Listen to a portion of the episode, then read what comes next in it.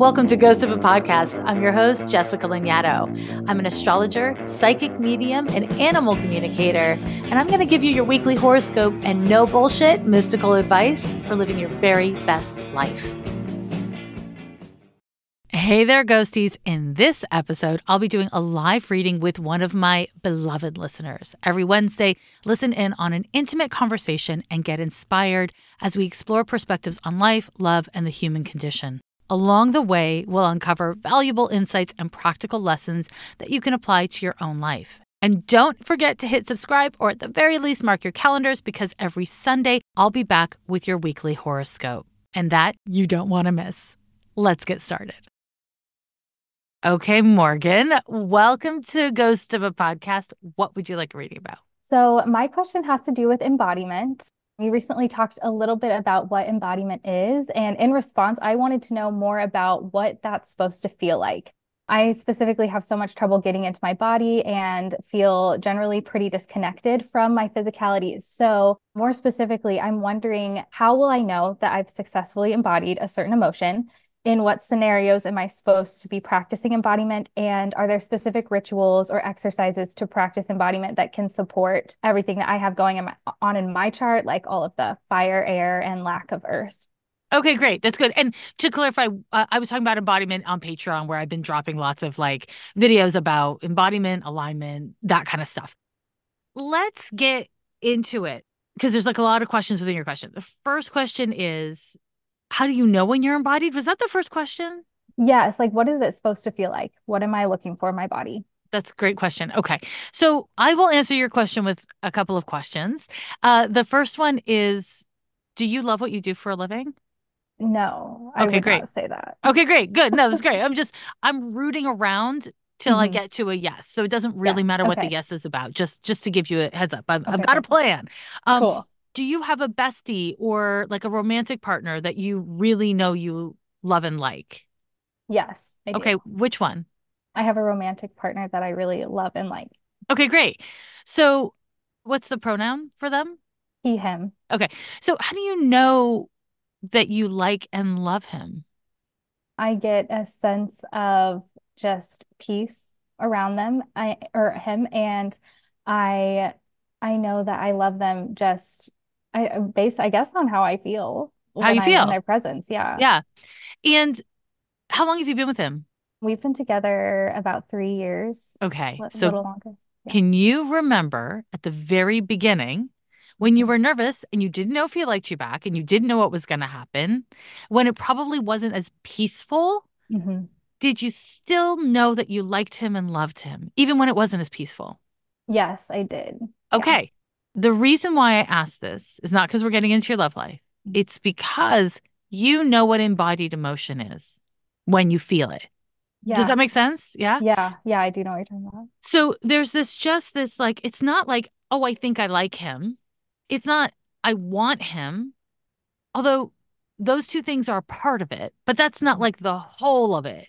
The whole of it is just your gut and your body. So like your, your spirit gut and your body and your head are all and your heart they're all kind of saying the same thing so one of the one part of you might be like super peaceful another part might be super anxious and another part like it doesn't mean that there's not contrast. Mm-hmm. within the emotion because sometimes i mean if you've been with your boyfriend for 3 years you know sometimes you're like i love him i like him i could murder him this afternoon right Absolutely. it's like it's not yeah. it's not like it's not like we're a fiction we're we're complex right. messy humans but it, it's still in this at the center in your body you know oh i like him and i love him and i want to murder him because he's annoying and not because i don't like him and love him right absolutely okay so this is where I think it's really important to start. And it's because when we talk about these kind of foundational concepts like embodiment, alignment,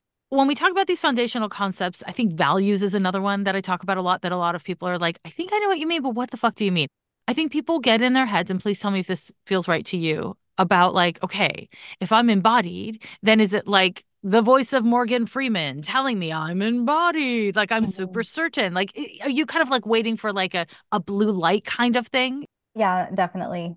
hmm So I always like to go straight to clear evidence that you've experienced embodied emotion Mhm. Okay, in, in an ongoing way. for sure. So now, that said, we're not sharing your birth data, but I can say you have a bazillion planets in Sagittarius. You're the Pluto and Sagittarius generation, which makes you Gen Z. And in particular, you have Mercury conjunct Pluto and Pluto conjunct the Sun. And this means your emotions and your thoughts come on heavy and deep, and sometimes like a freight train going forward or backwards or left or right. Nobody knows. Does that Mhm. feel like a good description? Absolutely. Yeah, Okay. it does. With a ton of fire in your chart and true true story you do not have a lot of water. I mean you've got jupiter and pisces which is a very lovely placement but other than that you're fire and air.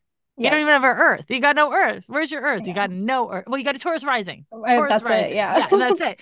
So in terms of your nature accessing the body is going to be really tricky because the way you know how to experience your body is through action as opposed to reception.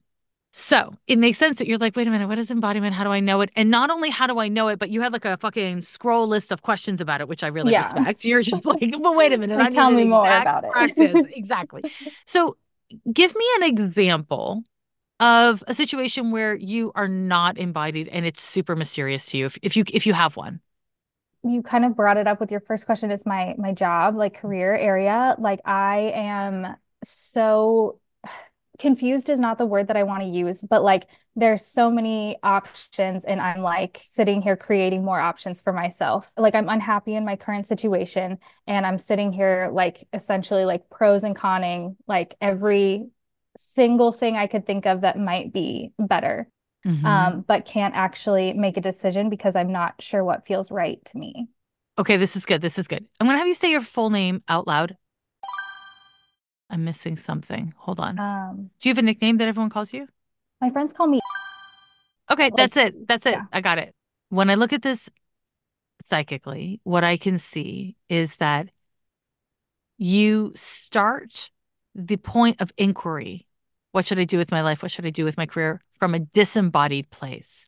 Mm. You feel that this is so important and you feel a sense of like, I should know this already. So you're already impatient with yourself and judging yourself before you even articulate the question to yourself.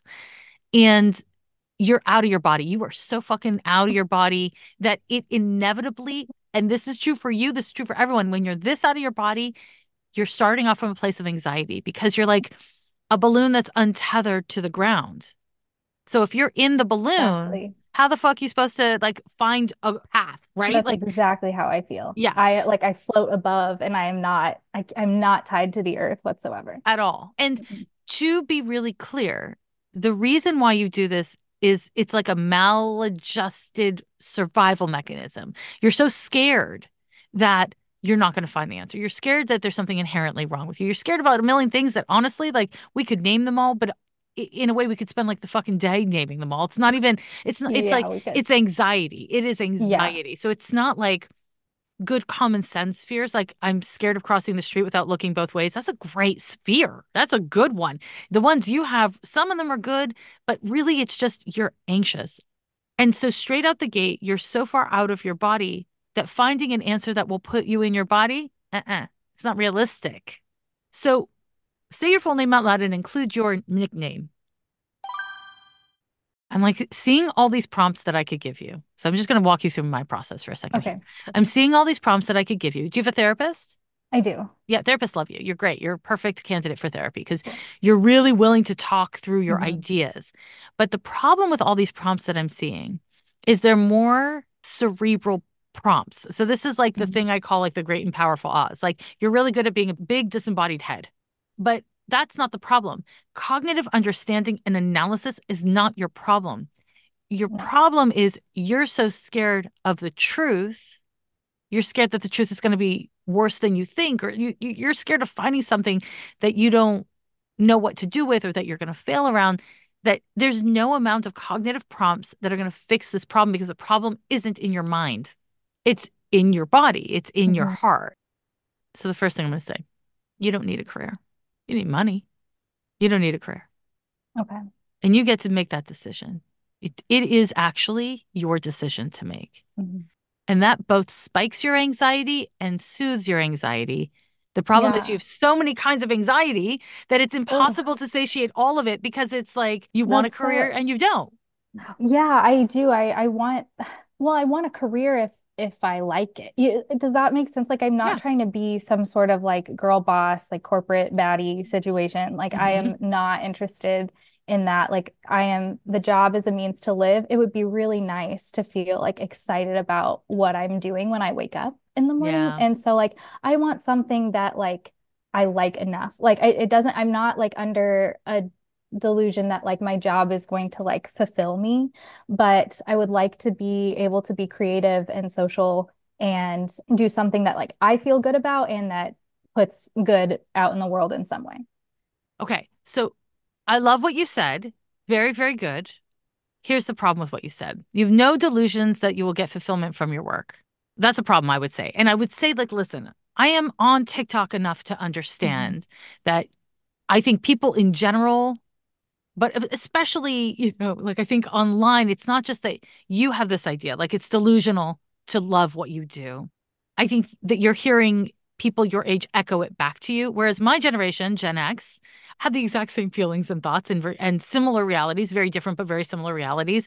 But we didn't have the the echo chamber of the internet. Mm. Like it's not the internet of social media, Yeah. um, kind of echoing it back. So I just want to like ground you into there is a part of you, not all of you, but there is a part of you that thinks it's delusional to expect fulfillment from what you do with 40 hours of your fucking week every week for the rest of your life. And the truth is, maybe it is delusional, but Mhm. maybe it isn't delusional. And I Yeah. want to hold this messiness Mhm. kind of so basically what I'm doing right now is I'm like I have both of my hands open. And on the one hand, I want to hold space for late stage capitalism, a bunch of bullshit. Who are we fucking Yeah, kidding? absolutely. That's Yeah. real. That is real. Yeah.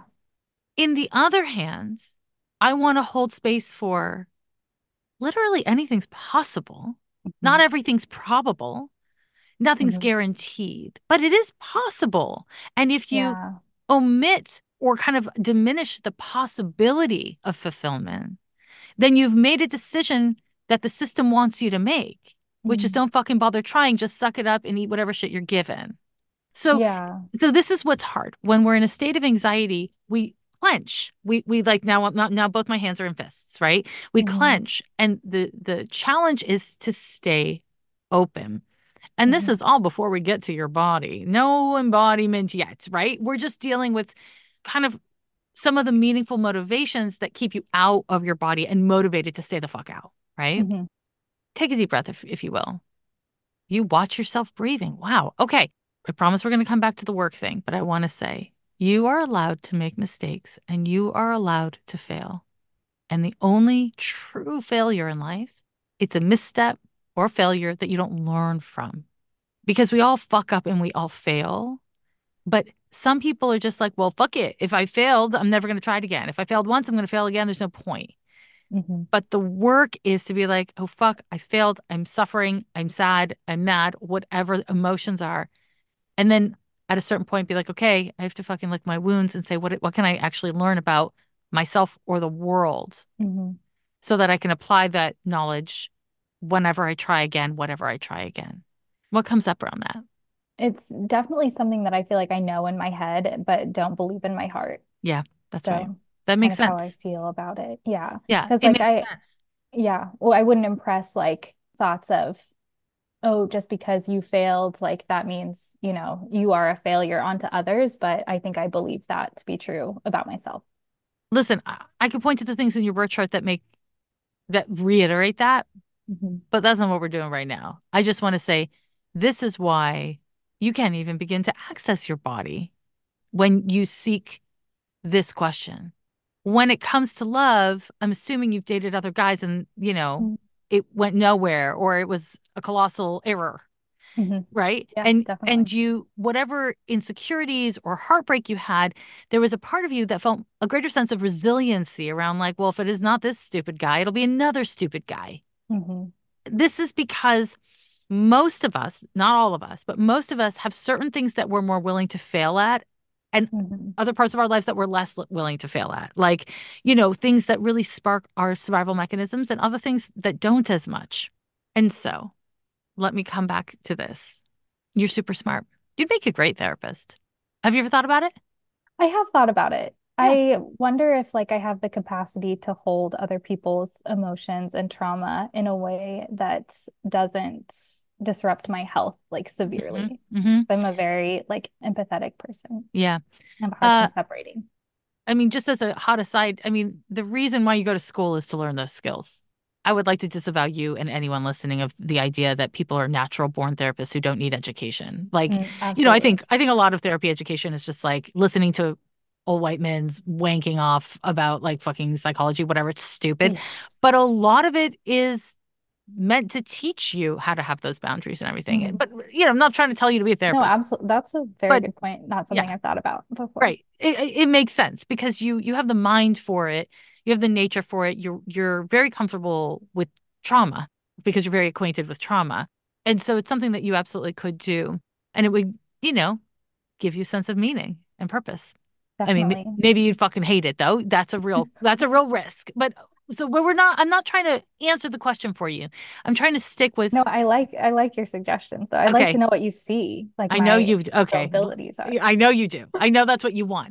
This is why like I'm, I'm really pausing and i'm having a hard time coming to the answer because you're so smart that you have these these well constructed ideas. They're in a mm-hmm. structure like a building or it could be like an ikea shelving unit whatever you, whatever works better for your brain Is you know metaphorically and they're all floating on their own clouds on in their own mm. waves but they're there's no firmament here so i'm having a hard time tracking this issue because of how mm. successful you are at protecting yourself from feeling the great grief and pain and anxiety that you have around the question and if i give you the answer what should I be when I grow up or whatever the fuck the question is, right? If I give you that answer, I'm not helping you with your question, which is mm-hmm. around embodiment. For sure. And the the reason why, I mean, obviously you're talking to me, you want the fucking answer. Respect. Okay. But the reason why we're here is to talk about embodiment and one of the many kind of like foundational wounds you have is the belief that there's a right answer and a wrong answer and your willingness to embody the wrong answer is 0%. It's 0%. You are unwilling to embody something that's wrong.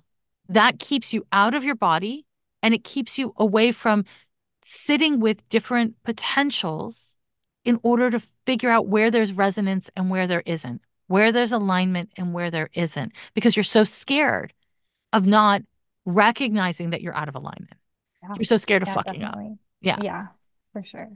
What do you do for a living currently? I'm a communication specialist and I work for a large public university. And so I do things like write emails to prospective students and families and manage web page content and things like that. So I like some things about my work from home situation, but I struggle with that because of I just struggle with I think having a body in general. And so things like routine are very difficult for me, just the maintenance of having a body, especially when I have nothing like externally like pushing me to go out into the world yeah. is it's hard for me. Yeah, that's real. That's real. Also, I'll say you have Mars in your very large sixth house. And what this means is that you know how to rush. If you've got 20 things to do in 15 minutes, you get them done.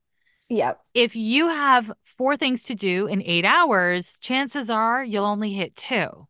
Yeah, that's um, exactly it. Yeah. I mean, it's a fire thing, it's a Mars thing. And it is like one of those things that for you, creating your own pinches will really help. So it's like this is one of those like work with your nature to overcome your nature situations. It's like if you know you have 8 hours to do four things, then you need to make the decision that before lunch you have to get two of them done. Like mm-hmm. otherwise there's a consequence. And you have to create a real consequence for yourself otherwise you're not going to do it. So for you it's money you you don't want to lose money. You're you're like very weird about money. And I don't mean any disrespect about that. Like you're not I'm not saying you're good with money or bad with money. I'm not saying you're selfish or not selfish. It's nothing like that. You just got emotions about money. Mm. And so if you have to put a, an amount of money that is realistic, but also you don't like, could be $5 mm-hmm. into a jar that you're not allowed to touch, you're going to be more motivated to get that two things done by noon yeah, I need like a, an actual physical consequence because like I can physical. yeah, if I can't enforce it, then I'm not going to enforce it. Correct. Correct. And then that money you have to like decide everything that's in that jar goes to something that you don't like spending money on. So it mm-hmm. can't be like I'm going to donate it right. because donating it would make you feel really good. Mm-hmm. I would recommend starting this off with like this money has to go to paying for your dentist appointment if you hate dentist appointments I or something. I okay. like that's okay. so funny you say that because that's like my worst fear. okay, great. So that's the move. So that's the move. It's like this is an investment in going to the dentist. And when you have enough money to pay for a dentist appointment, that's what you have to do. So there's your motivation mm. to not owe yourself that much money. Okay. But sure. Okay, good. Perfect. But there's something else. You've got Uranus and Neptune hugging your midheaven. It is written that you would have anxiety about your career. And so I want to say, like, you are not meant to have a single career in this life that's not it for you. Okay. Multiples. So that means, you know, kind of like moving into something and then maybe expanding it or retracting it or shifting it. So let's say you decided in the end to become a shrink.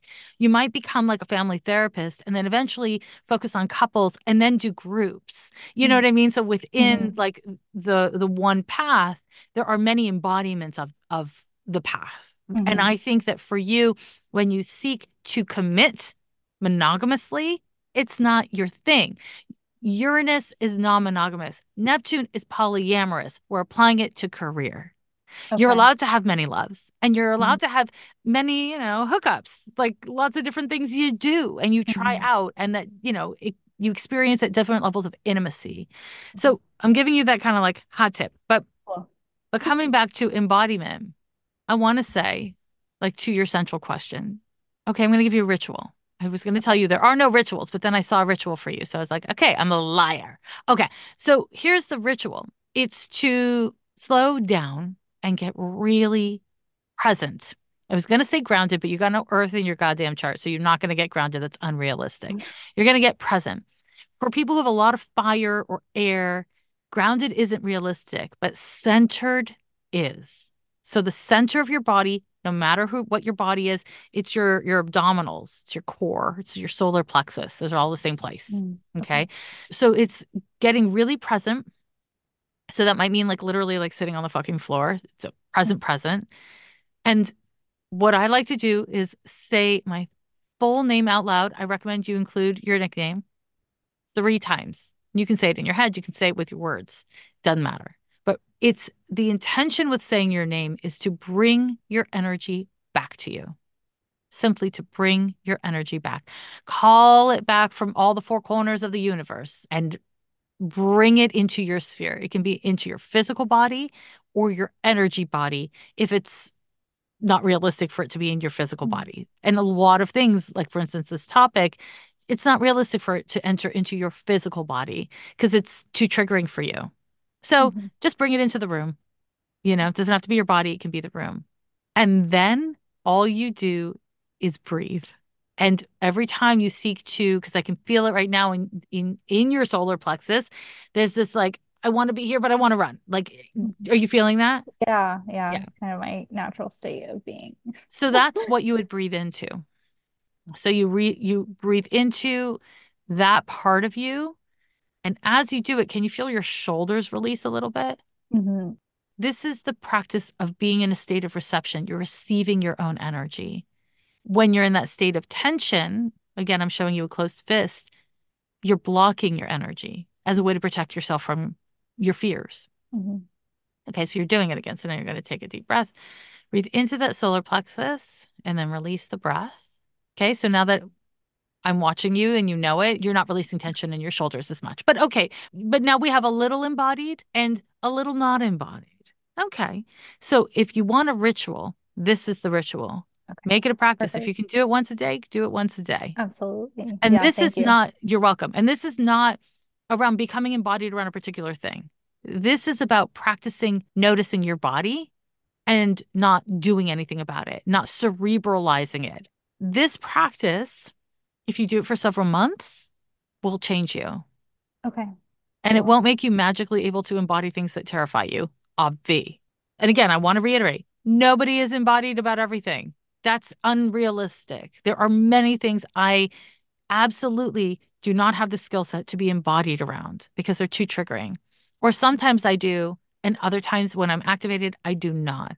That is just part of being a human. So you don't want to be perfectionistic about this. Mm-hmm. As the saying goes, perfect is the enemy of good. What you want to do is just practice receiving. It's interesting because even as I say this, your anxiety comes back. Do you know why? I I don't know. I can like I feel like uh, with a lot of things I could like theorize, but I don't really know if it's mm-hmm. accurate or not. But I think that I just get nervous that I'm not going to be able to do it right. You won't. Don't do it right. That's not it's it's not a thing about doing it right. It's a thing about practicing. Okay. So, do you exercise? Do you go to the gym? Do you take any exercise classes? Yeah, I do. Indoor cycling. cycling. Do you know how to like ride the bicycle and like y- y- your butt's off the seat? Mm-hmm. Yeah. Were Were you born knowing how to do that? No. You had to try and then fall on your ass multiple times. Right. You, do you wear special clothes? I just workout clothes. I have special like shoes that like clip in uh-huh. to the bike. And did you know how to clip them in and clip them out? Just no, magically? I literally had to have somebody else like shove my foot on the clips for mm-hmm. the first several times that I was going. And then when you couldn't get your feet out, your shoes out of the clips, did you stop trying? No. Okay. We're going, you figure out what I'm doing yeah. here, right? Okay. Yes, yes, this is the yes. thing is like you get triggered around failure in some places. And in other places, you're like, it's a learning curve. It's not a failure. Yeah. It's just normal. Definitely. You already know how to do this, but it's just a part of you that knows how to do mm-hmm. this because a part of you has decided it's okay to fail. Personally, me, I fucking hate exercising. I put my feet in those stupid shoes. And you know what? I was like, I'll never do this again. This is stupid because I was much quicker to give up than you are on that topic. It's really just about recognizing you have the skill. You just mm-hmm. haven't figured out how to give yourself the grace to cultivate it in other mm-hmm. places. This is a practice of just that. It's just a practice. It's a practice of building up a skill set. And you're not supposed to be good at it. You're supposed to not know how to do it. That's literally the point. I would never give you this homework if I thought you already knew how to do it. Mm-hmm. What would be the literal point of that? There would be no point. Mm-hmm. And when your anxiety activation intensifies, what happens is you get both more panicky tensy and more clenched. Yeah. The next time this happens, I want you to, this is another ritual. Notice it. It's number one. On a scale from one to 10, 10 being the worst, notice how clenched you are. And on a scale from one to 10, 10 being the worst, notice how anxious you are. Those are three steps. And they're very important because I want you to be able to understand that the clenching and the anxiety are related, but they're actually not the same thing. Yeah, I, yeah, definitely. I honestly don't know that I realized how anxious I was until like this conversation. Like yeah. I don't think that I knew that was I've been I've had periods of my life where I've been like just overall really struggling with anxiety. I've been medicated for it in the past. I'm not currently, but honestly had no idea that like I do just live in this state of anxiety. I really thought that I struggled more with depression in general. That makes sense. I mean, it makes sense. And I would say we can change the word anxiety for activation because that's what it is. It's an mm-hmm. anxious activation. And whatever word works for you better, use. Personally, me, for for my personal self, I generally prefer activation unless mm-hmm. I'm like having a panic attack and I'm like, that shit's anxiety. Yeah. It's not just activation. From my perspective, you, you run anxious, you run depressed, both. Mm-hmm. I mean, mm-hmm. who amongst us doesn't? My God. Right. Right. I mean, but also you very much do. And the reason why, as an adult, you identify more with the depression is because you have this really effective coping mechanism for not feeling your anxiety. You're not in your fucking body. You're in mm. your head. You're great and powerful Ozing. Yeah. And so what happens is over time, the constriction and the disembodiment makes you feel empty and lonely and sad. Yeah. I'm, de- I'm describing depression. Wow. What is needed is I don't think you need a medication, but of course, if you want if you and your doctor decide to medicate, go for it. The issue is, and this is very normal. I just want you to know this is wildly normal for a human, but especially human in their 20s, mm. right? Is that you have effective coping mechanisms that help you to keep your head above water. And what they are is maladjusted because they are a response to your survival mechanisms, because you're not yet experienced enough with yourself and the world to have been like, oh, these are my survival mechanisms. And then this is triggering my survival mechanisms, but it's actually not triggering my survival. So I need additional tools. Nobody's born with that. Nobody's right. born with that. Nobody's born with that. I cannot repeat it enough. Nobody's born with that. That is why therapy and self help is a bazillion dollar industry because everybody wants fucking help. Nobody mm-hmm. has an easy time of it. And again, back to my like ritual here, being able to acknowledge the activation, we'll call it activation instead of anxiety. On a scale from one to 10, you might be like, oh, my activation is like at an A. And then the clenching, the rigidity, the tightness, whatever we want to call it, the constriction, that might be at a 10. And so acknowledging those things, it's just about being like, okay, first of all, what you're doing when you're acknowledging them is you're just bringing awareness. You're just bringing awareness, presence. Presence is closer to embodiment, right? Mm-hmm. So you're bringing awareness. The other thing you're doing is you're understanding that it is separate from you. These are parts of you. They're not your core central all, they're your parts. And they're two separate parts from you. And when we are able to psychologically understand, oh, these are different parts and they actually function usually in tandem, but one can be a little less or more than the other. It gives your your psyche a little bit more spaciousness because now you're thinking about it objectively. This is why when someone's having like a really severe panic attack, they're like, What's your name? What date is it? Mm. Right. It's like to yeah. ground you into this like shared material reality. So I would say start with doing that ritual and breathe. You might only be able to do that for a while. Only do that. But then eventually what the move becomes is so you you've identified it's happening, scale of 1 to 10 both of those things. Then it's asking yourself, where are you feeling the activation and where are you feeling the constriction in your body and breathing into it.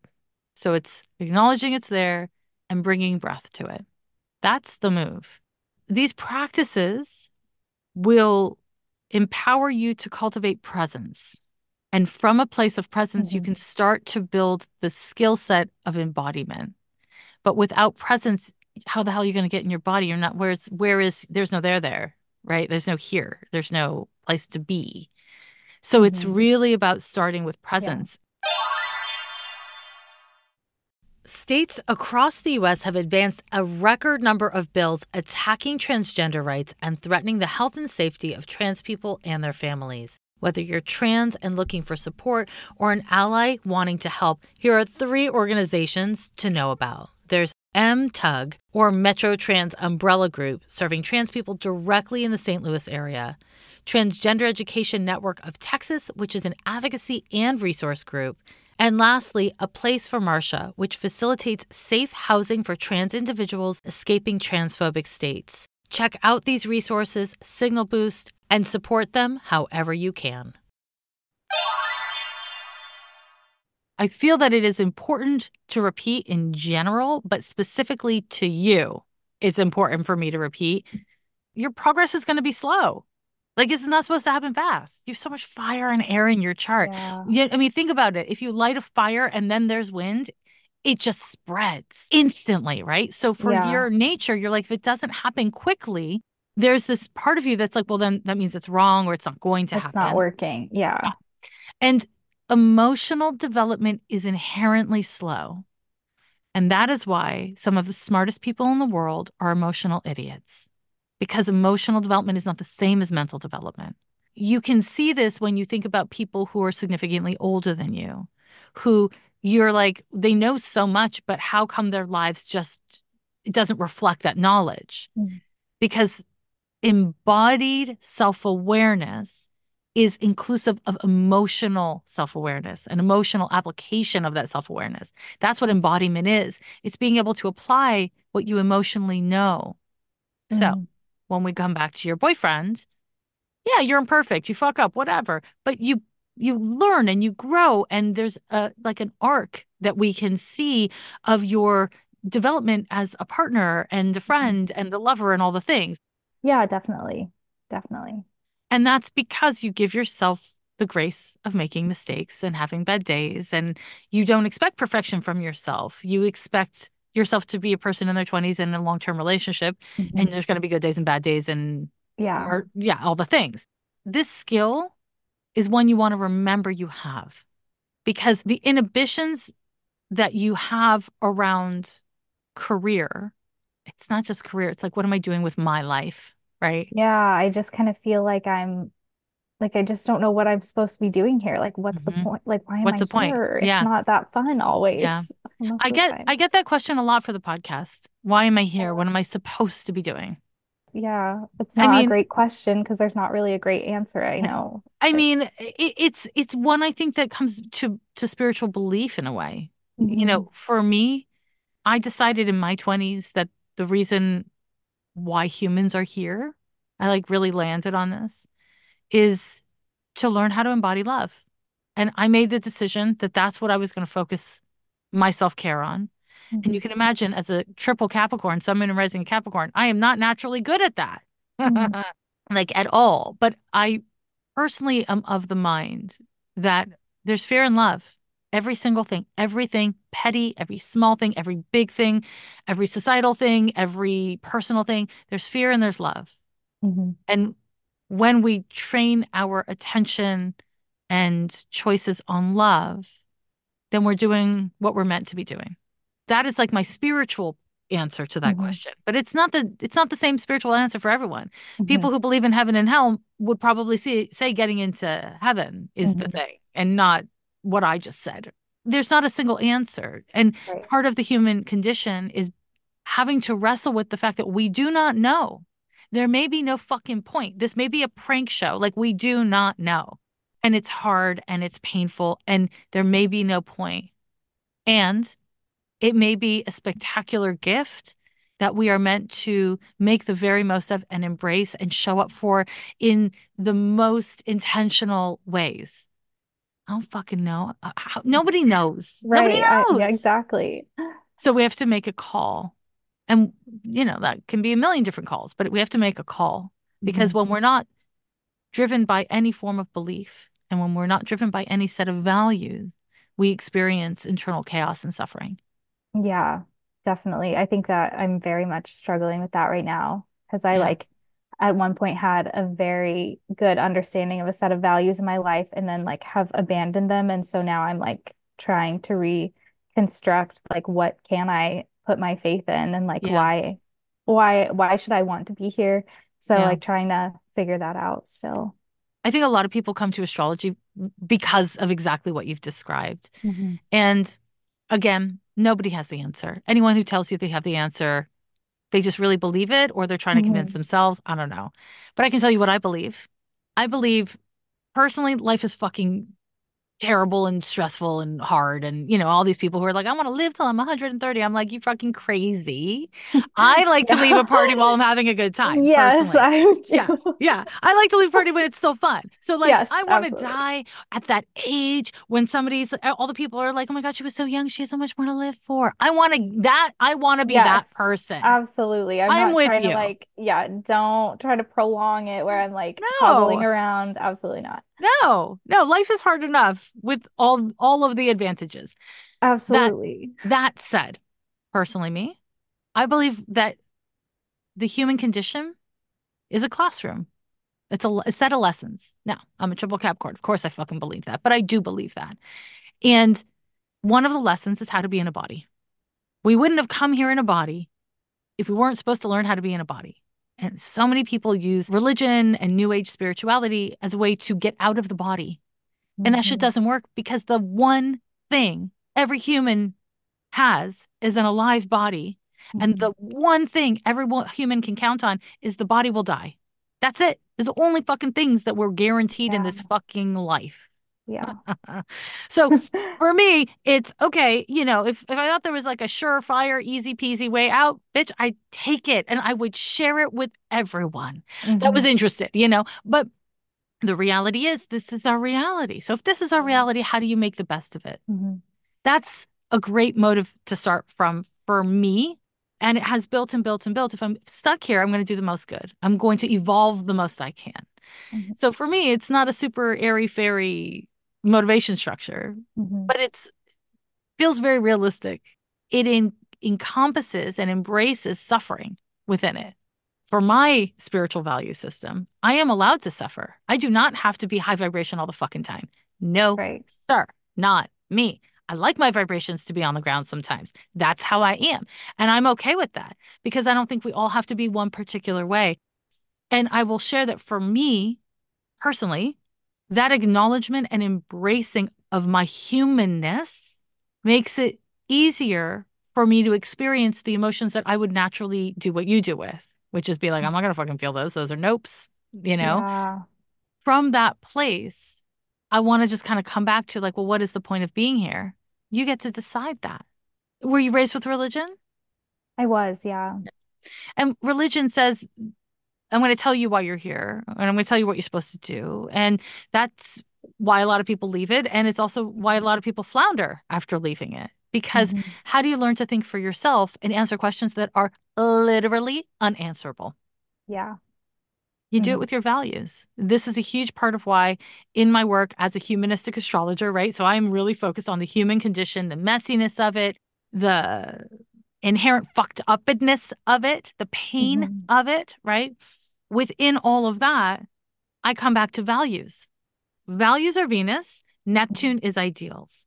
And the difference between these two things for me is ideals, which a lot of times is like a lot of religions give us a lot of ideals. They're like stars, they light up the night sky, they are inspiring, they guide us, and you will never reach the stars. I don't give a fuck who you are. I don't care how many spaceships you go into. That's not a thing. You don't go to stars. Stars are unattainable, but they give us so much guidance. That's that's our ideal system. Our values are lampposts. They also light up the night sky. They also guide us. But lampposts have light bulbs in them, and light bulbs burn out with time. And a human person climbs a ladder and takes the old light bulb out and sticks in a new light bulb. In other words, they're attainable. takes effort. Mhm. It's not easy. They're high. You need tools, but Mhm. you can attain your values. To me, the difference between these two things is viability, realism, right? So you can actually live in accordance with your values. You can have proof, you can have evidence, you can have receipts. With your ideals, well, you can claim it, but there's no proving it, really. Yeah. And and there's of course overlap between our values and our ideals for some of us, not for all of us. For me, if you decide one of my values is I'm trying to actually look at your values, sorry. So it's going to take me a second. So you're so scared that I'm going to see that you don't have values or that you have bad values that you're hiding your values from me on an energy level. Does that no, don't be sorry, So but does that make sense? Yeah, that sounds like me. yeah. Okay. So I just want to acknowledge that because you're not just hiding it from me, you're hiding it from you. Because you want to know what your values are. I would love to. Well, Yeah. and I think I know what they are, like, but I I don't know. You're yeah. just scared of Is being wrong. that is that just my main problem? Like, Yes. the whole way around? Yes. Yes, it is. So we cannot accept or let alone embody something we are not present with. And if you listen to the readings I give on the podcast, you may notice that certain things come up a fuck of a lot. And Mhm. every time they come up, the person I'm talking to is like, oh my God, you're right. I'm surprised. And it's because concepts we listen with our brains, and it's Mhm. really different than experiencing with the heart and the body. Yeah, yeah, definitely. So, first of all, you're scared around your values. One of your values is kindness, you, damn weirdo, but you're scared that that's the wrong one. You're scared that you don't mean it. You're, you're somehow scared of that. But but it is kindness. Am I am I seeing that correctly? Yeah, definitely. It's That like- it's like the lowest one of my hanging fruit. It's the lowest hanging fruit. But as I was about to say it before, on a like energy level, you saw me see it and you were like, what if I'm not really kind? What if it's not really true? What if it's the That's wrong what I'm scared of. I'm Yeah. scared that I have values that I'm not always correctly embodying. Is Of that, course I, you do. But and of so I'm scared to claim them as my own if I I'm see. not, I see. if I don't embody them all the time. So I can tell you this. One of my core values is kindness. And I am an asshole to the person I love the most frequently. I Oh. love my partner. We're about to have our 12 year anniversary. Congratulations. Thank you very much. That's huge. Thank you very much. I was an asshole to him in the last 48 hours. I can promise you. I can't remember what I did, but I can promise you I was an asshole. Our values don't mean that we're perfect. The human experience is a practice. You practice being a kid until you become a fucking tween. And then you practice being a tween and fuck this shit. Now you're a teen. And then you practice being a teen and now you're 19. So you're kind of an adult. And then it's just a practice and you keep on practicing and then you evolve. Whether you're ready or not, you evolve. Right? You, we can track this through time. We can, with it, like aging, like I just did, through astrology, through transits. We can track this through, you know, a physician would have a different modality. Like there's ways, different ways we can track it. It's all fucking practice. And everything we practice at, we fail at. Anyone who practices and never fails is chronically bored and, in my experience, uh, has a really hard time not turning to drugs and other deeply disassociative things. Because what's the fucking point? If you are perfect at everything and there's no learning curve and everything is just handed to you, where is the happiness and the meaning in that? Doesn't exist. Mhm. So you are allowed to value kindness and not always be kind, but to consistently reorient your attention and your efforts to kindness. That's Mm. what the value is. Okay. Yeah, I definitely see what you mean. Yeah. That gives me a better understanding of like what I'm allowed to claim as my values. Yes. Yes. And for instance, being anti-racist doesn't mean not having any racism inside of you, mm-hmm. right? Like to be anti-racist is to say I am actively working with and against my own internalized mm-hmm. racism and Yeah. in society, et cetera. Like that's a concept you're aware of, right? Yes, absolutely. This is another place where I say you understand the concepts. You understand. You have accepted that it is okay to have learned things from a society, internalized them, and now need to work through them. Mm. And you know why? Because it's cerebral, because it's analytic. You haven't figured out how to give yourself permission to be in the messiness of your emotions because you're so scared of your emotions. Mhm. And just because you value kindness doesn't mean you don't have petty bullshit in your thoughts and feelings. Were you raised in Christianity or something? I was, yeah. Okay. It, it, it, I feel like it's a very, and this is, you know, a bit of an outsider's perspective, but I, I haven't studied Christianity or anything. I just live in the world. But Mm, Yeah. I have noticed that it is a Christian value that you're not supposed to have negative thoughts and you're not supposed to have negative feelings. Mm. I was not raised religiously Jewish, but I was raised very culturally Jewish. And it is a very normal thing in Jewish culture. You're allowed to have negative thoughts and you're allowed to have negative feelings. You're not supposed to do negative actions. Oddly, with Christianity, your negative actions are quickly and easily forgivable if you like ask Jesus or God or whatever, but you're not mm-hmm. supposed to have the thoughts or the feelings to begin with. And that's like the sin is like the thought or the feeling. Yeah, definitely. The thing to work through here is take whether or not you're willing to take the risk to fully reject the religion you were raised with.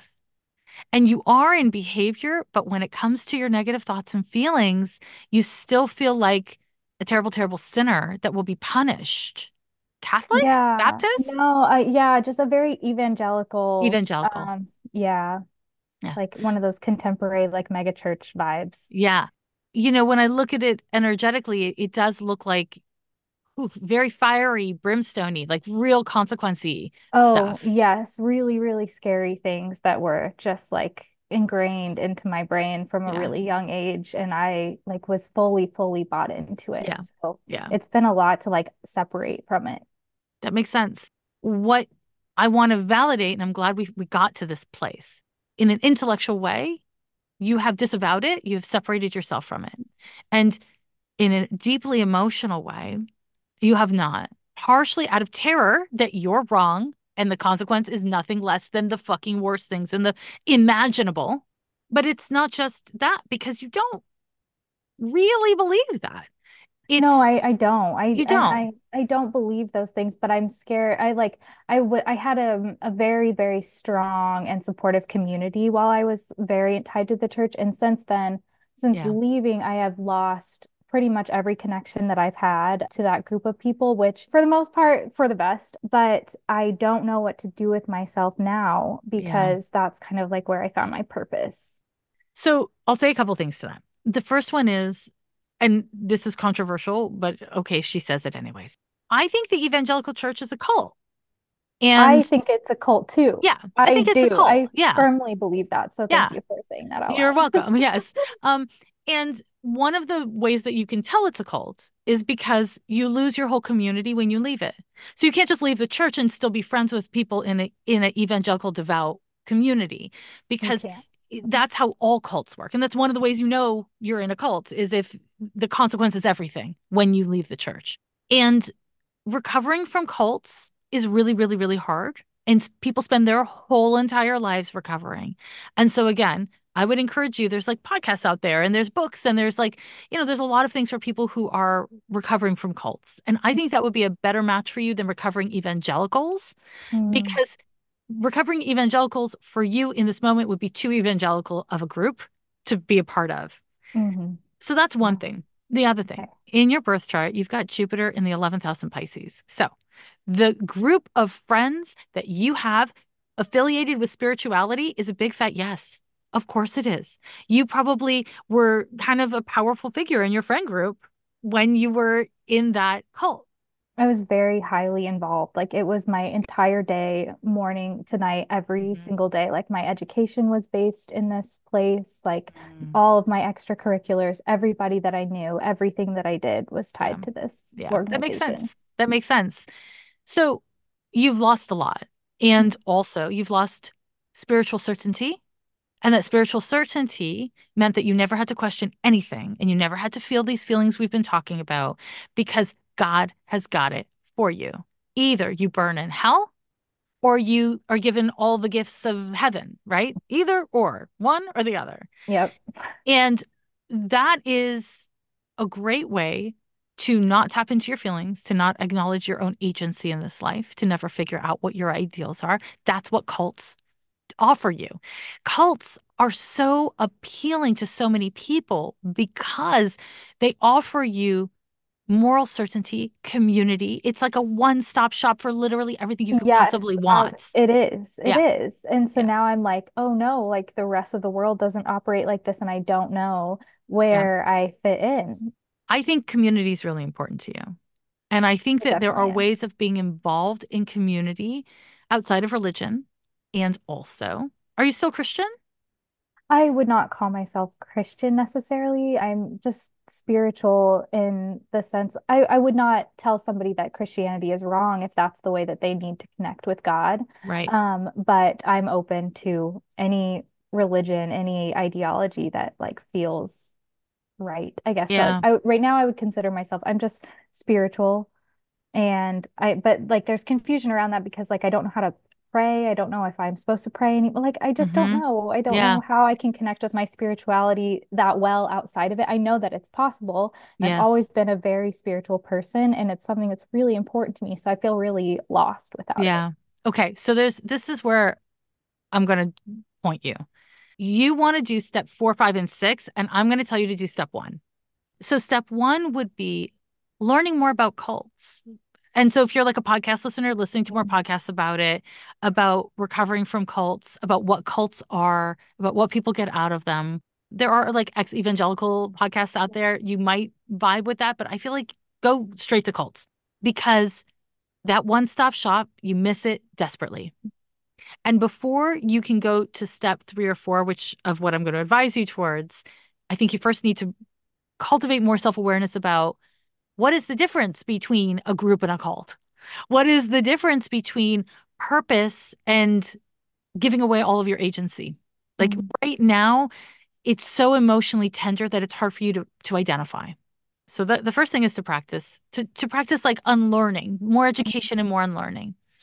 The second thing I would recommend is I don't know, experiment with different things. Like you're experimenting with astrology. Obviously, I mean you're you're you're in, you're in, right? Yes, um, I love it. you're in astrology. I would encourage you to experiment with are there, I don't know, like is there like a Unitarian church you could pop into? I literally have one like in another tab open on my computer right now, like in my area that is like very spiritual and yeah. very like much more aligned with what I would believe now. And yeah. So I've just been thinking about going. I, it makes sense because they're kind of like humanistic uh, Christians, right? They're yeah, still Christians, yeah, they but are, they're they, yeah, they use the Bible, but they're like, you don't have to use the Bible and yep. you can connect in whatever way feels right. And yep. yeah, they're much more like socially liberal. And a lot of those reasons were the reasons that I could no longer be a part of the church that I was. Yeah, that makes sense. I mean, I have taken meditation classes taught by Buddhist monks in a Unitarian church. Mm-hmm. I have spoken at an astrology conference in a Unitarian church. Granted, it was in the Bay Area, it was in San Francisco, but still, Unitarian church, super progressive. I would yeah. fuck with that. But here's yes. the thing a lot of churches have online services these days. Mm. I'm going to encourage you to be non monogamous, or dare I say, polyamorous, with your experience of Unitarian churches. See if you can attend services outside of your area online. And also, you know, if there's a place that you want to check out in person, do mm. that.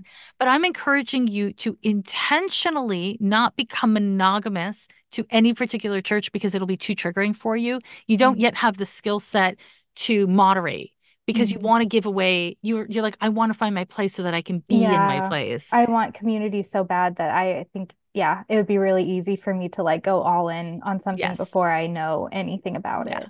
You haven't unlearned the cult part of where you're from yet, which is why I'm like, step one is step one. uh, yeah. Um, then there's step two, which is exploring. But I would also say there are things that you can do that potentially, depending on your experience of evangelical churches, you were doing with the church, which is like you may be able to engage in mutual aid, like community based mutual aid. You know, the evangelical church is more about charity, right? Like giving to people as a way to minister to them. Mm-hmm. But yes, yeah. there are communities that get together around creating mutual aid and supporting each other. And that you would fucking love. You would love mm. it because you love being of service. You yeah. love people coming together with a spiritual purpose. Mm-hmm. And it would give you a sense of meaning while you're figuring out what you're doing with your life and while you're, you know, mm-hmm. navigating the world. But it doesn't have to have a religious mm. backbone. So I would encourage you to explore that. And that's like harder to find, you know, than Definitely. a Unitarian it is, church. It is harder to find. It's much sure. harder to find. But you're really good at finding things. So it's really just about like giving yourself that as like on a very long term to do list. Because again, when we come back to step one has to be addressing the part of yourself that was in a cult, understanding that you were raised in a cult. And so it's inner child work as much as it's like learning about cults and unlearning whatever else. It's not like you found a cult in your 20s, it's you were raised in it. coming full circle here your energy is and how you're like this balloon that is not tethered to this this earth your body when it comes to things that frighten you this is a very young part of you. It's a very young part of you. It is like I'm seeing three, four years old. How old was were you when your family got into the church? Well, my family was never actually involved. So I huh. was sent to this Christian school. Um, it was a private school in my area because the school district that I was in was just not supporting my needs. So my parents were looking for a different option. But this mega church like has a school like attached to it. So I started attending in fifth grade and stayed with it till I graduated high school. But I was very much involved with the church and all of the ideology completely of my own volition and my parents were very like always encouraging me to be skeptical and to be careful. Mm, but you just went you went all in. Yeah because i felt more accepted there than like in my own home. So yeah. i i don't know i found like purpose. So yeah you found purpose and that's mm-hmm. really important right? Yeah. There's a couple things here.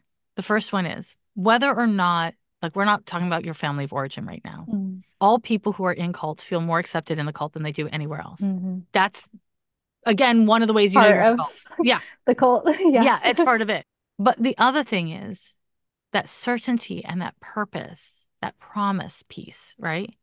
I'm seeing that you started see- seeking that when you were really little. So one of your Yeah. parents must have this as a trauma pattern in themselves as well. So maybe your mother gave up all her power to your father or something like that.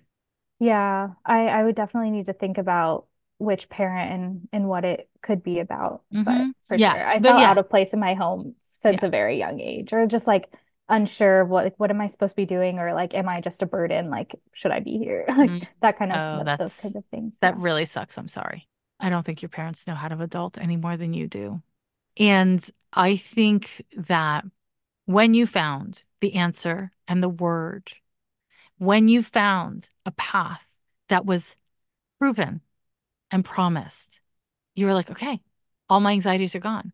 They Mhm. actually didn't go fucking anywhere. They they just became constriction.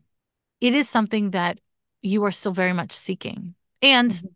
let's come back to astrology. A stellium and Sagittarius. Yeah, you want there to be a singular truth. And you want that singular truth to be like the light of God, Mm. right? Of course you do. Again, it's like we are our charts. So you know what I mean? Like it just it is what it is. As you start to cultivate the skill set of being present with your own messy, chaotic emotions, you're going to experience thoughts and feelings that are prepubescent young. Okay. They're not like as mature and reasonable as you. And your task is to be kind to those emotions in the way that maybe your parents weren't able to be, to be tolerant, to be interested, to be present, to not run away, to not condemn. That's all your work is. It's the absence of doing shitty things to yourself.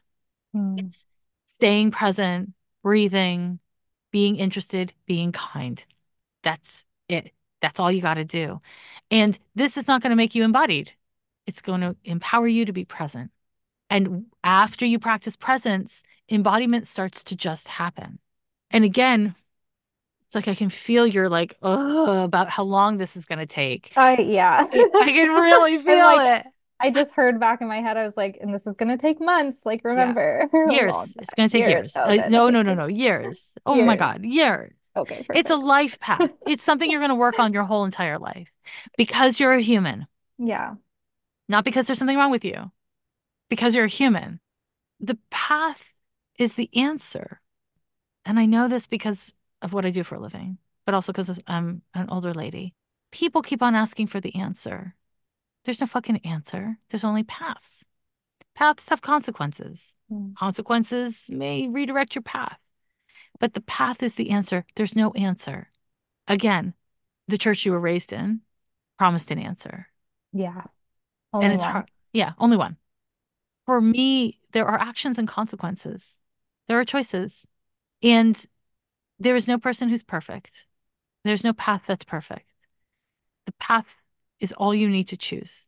Because as you choose the path, which you've already fucking done, you've left the church, you've chosen to ask hard questions, you've chosen to explore different ways of being, you've chosen to expand your worldview and your understanding of yourself. You've already made the choices. They just haven't given you answers yet. What I'm here to say is stay with the path. The path is going to bring you the answer because the answer is is the path. There is no real answer. Mhm. And we have to wrap up in a second here, but I want to just come back to career. The reason why you haven't figured out your career, I can now see so clearly, is because you're scared of falling into another cult. You're scared of making another choice that will cost you everything when you realize it's the wrong one. Mhm. Yeah, definitely. That's fair, girl. That's fair. That's fair. Again, don't make the choice yet. You're not ready to Mhm. make the choice. Don't make the choice. If you give yourself permission to be a messy, complicated human and to be where you're at, if you give yourself permission to just be here now, again, the step I want to point you towards is presence, not embodiment. Okay. It's presence. If you allow yourself to be present in this moment, then you recognize, yeah, you're not ready to commit to a life path. It's No, no, it's too soon. It's too soon. definitely. And I, so I agree and understand for sure. Yeah. And so if you can give yourself permission every time, and it'll come up several times a day, every single day, what am I doing with my life? What am I doing with my life? What should I be doing with my life? Then you can be like, oh, right now I'm choosing to stay where I'm at so I can work on myself. So the answer clarifies itself. Mhm. Don't force a square peg into a round hole. Allow yourself to say, oh shit, I have a square peg in a round hole. I'm not ready to put them together yet. the truth is you're not running out of time. And that's like a whole other can of worms for you. I'm sorry, but but you're not running out of time. So we've gone in lots of directions, but hopefully we've come home to answering this really big question around embodiment, which is don't try to be embodied, try to be present. Yeah. Yeah. That feels like a much more attainable goal to me at this yes. point in time. Yeah. Okay, great. Good. And and from there it won't be it won't be so confusing what embodiment is. It'll just be like the next step. Thank All you right. so much. This it is my pleasure. Yay. I'm so glad we did it. Yes, me too. Every year they say the end is near, but we're still here.